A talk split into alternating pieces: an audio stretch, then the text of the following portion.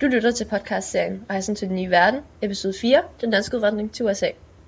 Din værter er Julia Gormsen og Simone Bang Nielsen. Yes, hej og velkommen til. Øh, vi vil i dag kigge lidt nærmere på Jakob August Ries, og hvordan man kan sige noget generelt om den danske udvandring gennem hans udvandring og hans livshistorie. Vi har øh, Anton H. Thomsen i studiet, som, Goddag. hej, som har skrevet øh, speciale i, øh, om den danske udvandring. Øhm, men det vil vi kigge nærmere på lidt senere. Ja, øhm, først og fremmest så kræver det ligesom, at vi får et lille overblik over, hvad var det danske udvandring egentlig, hvad bestod den af, og så videre. Så Julia, du har lavet, lavet lidt research. Yes. Øhm, og de, altså, der er udvandret omkring 300.000 mennesker i perioden 1850 til 1920. Øhm, men det var ikke noget, der, der, ikke, der rigtig blev bemærket i Danmark, fordi befolkningstallet steg så voldsomt i samme periode. Det typiske øh, udvandrere, det var landbrugsarbejdere øh, og byarbejdere og øh, ja, 70 procent af menneskerne, de unge mennesker, var på omkring de 25 år, og der, der var mange, der kom fra yderområderne i Danmark. Og der var især mange mormoner, der udrejste på grund af øh, stort religiøst, politisk og socialt pres. Øhm, I 1880 til 1890 var der også arbejds, landbrugskrise og arbejdsløshed i Danmark, som gjorde, at mange så øhm, muligheden for at øh, rejse til USA som muligheden for et bedre liv og for at slippe for den her arbejdsløshed. Øhm, og dermed afhjalp udvandringen også mange sociale og økonomiske problemer, f.eks. mangel på arbejde og mangel på jord. Øhm, ja, og, og dermed også økonomiske problemer, fordi kornpriserne faldt, der var færre fattige på fattigårdene, og dermed var der færre, som staten skulle tage sig af, og flere penge til staten. Og det er jo meget interessant med Rig, fordi han tager jo afsted i, øh, i en tredje eller den anden bølge med, øh, den tredje bølge med masseudvandring. Ja, den, den anden, ja. Men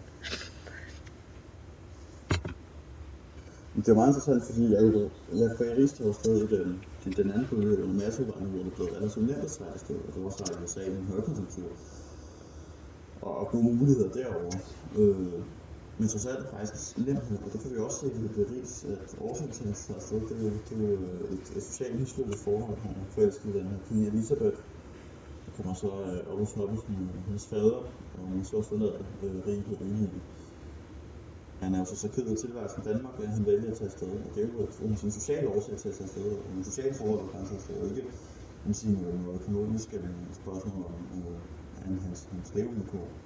Det går til, at ikke ikke for ham i skolen og heller ikke med hans øh, håndværk og den, øh, hans håndværk. Så det er måske også en af grundene, men det er interessant, at det er at det er socialt. Ja, altså du nævner hans forældre til Elisabeth, og vi har jo ligesom Jakob A. Ries kaldt Amerikas nyligste borger af præsident Roosevelt og en verdensberømt fotograf. Men altså, hvem, hvem var han? Hvad, hvad, hvad bestod hans liv af? Ja, men Ries, da han var ung, der var han jo en, en helt anden mand end øh, man siger, Amerikas nyligste borger. Altså han var født øh, 1849 i Ribe, og udvandrede så i 1870 til USA øh, som 21-årig. Øh, øh, men derimellem, så havde han øh, ikke nogen problemer. Han kom ud af en øh, latinskole men i skolen kunne han ikke så stille, og derfor blev han så i stedet for tømmer. men øh, der var den rigtig, at han kunne ikke lide det her håndværk, så det, den tilværelse var han også ked af. Og så forelskede han sig til noget som 15-årig i en af de fineste piger.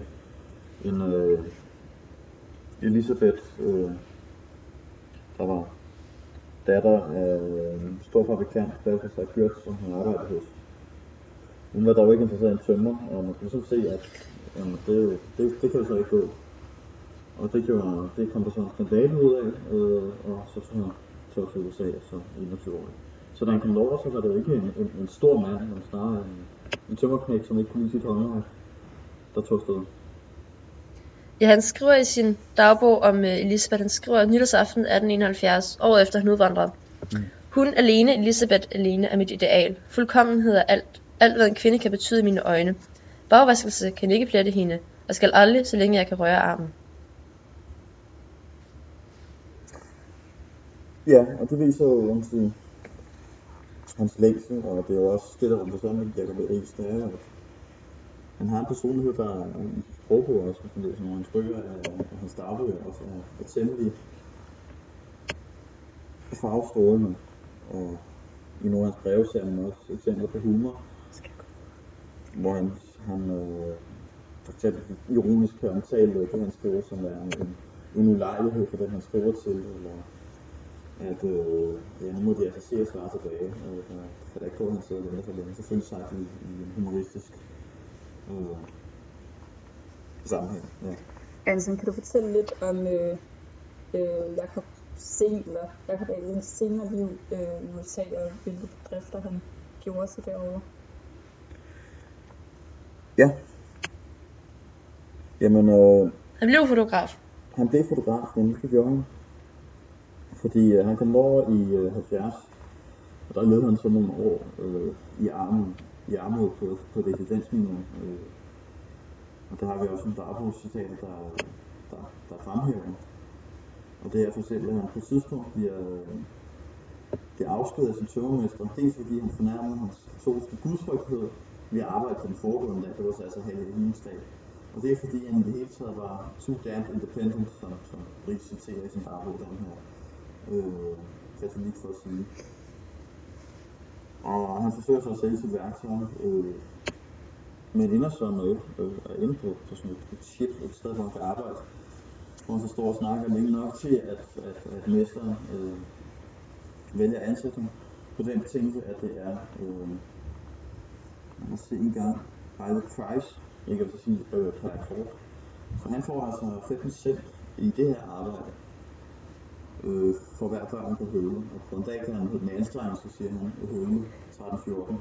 Og hvilket det så bliver til over 2 dollars om dagen. Det det på det tidspunkt, hvor Rik havde tidligere har været til ned til 1 eller 1,5 dollar øh, om dagen. Og sådan en okay løn. Han går da også ud og køber et, godt ur øh, for 4,5 dollar på tidspunkt, og en kæde af sølv for også 4 dollars.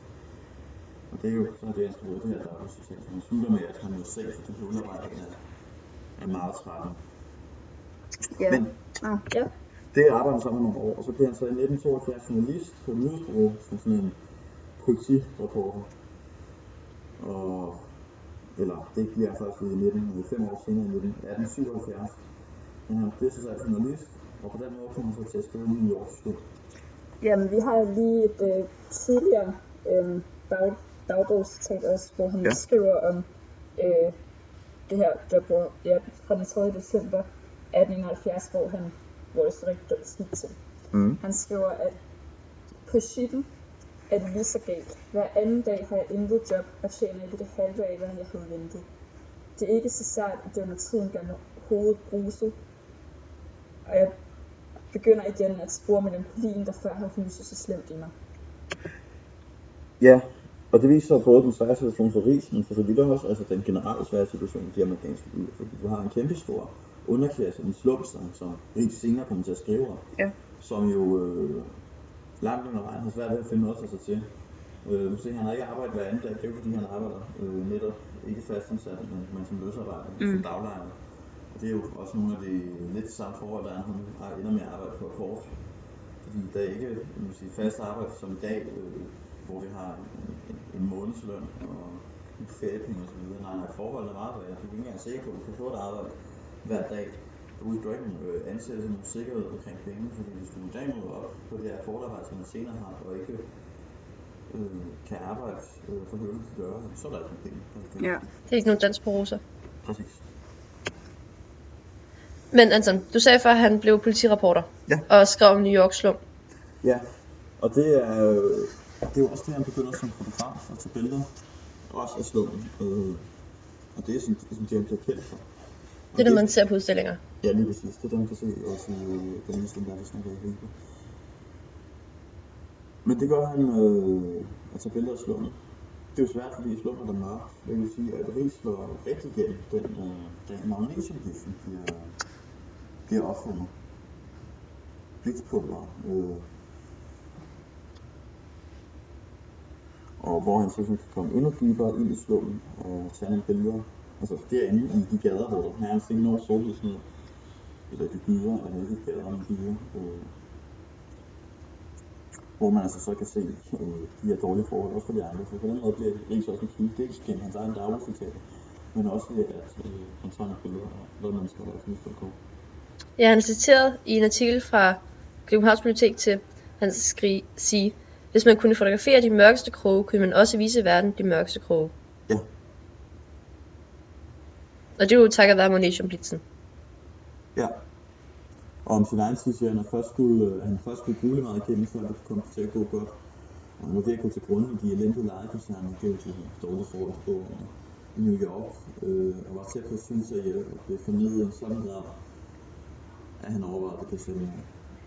Og det er jo, kan man sige, dårlige forhold. Han nævner også i sine andre citater, at øh, han har en ven på på verdensvejen. Nytårsaften øh, 1870 tager de dog øh, sammen til en anden fyr, som vist nok har så været sted på, hvor de så sidder og drikker sig på to. Øh, Så der er der lidt fornøjelse, kan man sige. Ja, der er også en, en lidt trist historie omkring Ries, som jeg læste. Ja. Øhm, den dag, han var lige ved at begå selvmord, han var ved at hoppe ud i det her River. Og øh, der var en værvelis hund, der havde fulgt, fulgt ham de sidste par dage. Og hoppet op på hans skød, lige inden han skulle til at hoppe ud. Hvilket han så som et tegn fra Gud. Han var Øhm, meget kristen. Ja, og han endte så med at øh, tage videre med den her hund og øh, sove på et politiherberg, som var noget af det værste, man, et af de værste, som man kunne sove. Ja, fordi politimanden var jo ikke øh, lige videre øh, venlige over for de her folk. Nej. Tværtimod blev de både misbrugt og mishandlet. Øh, Ja. Og øhm, han havde så en øh, guldmedaljon om halsen, hvor der var en lille hårlok fra øhm, Elisabeth i. Mm. Og den blev stjålet, mens han sov Åh. øhm, af en anden vagabond. Og han mistede helt besindelsen og kom op og slås med politiinspektøren, som smed ham ud.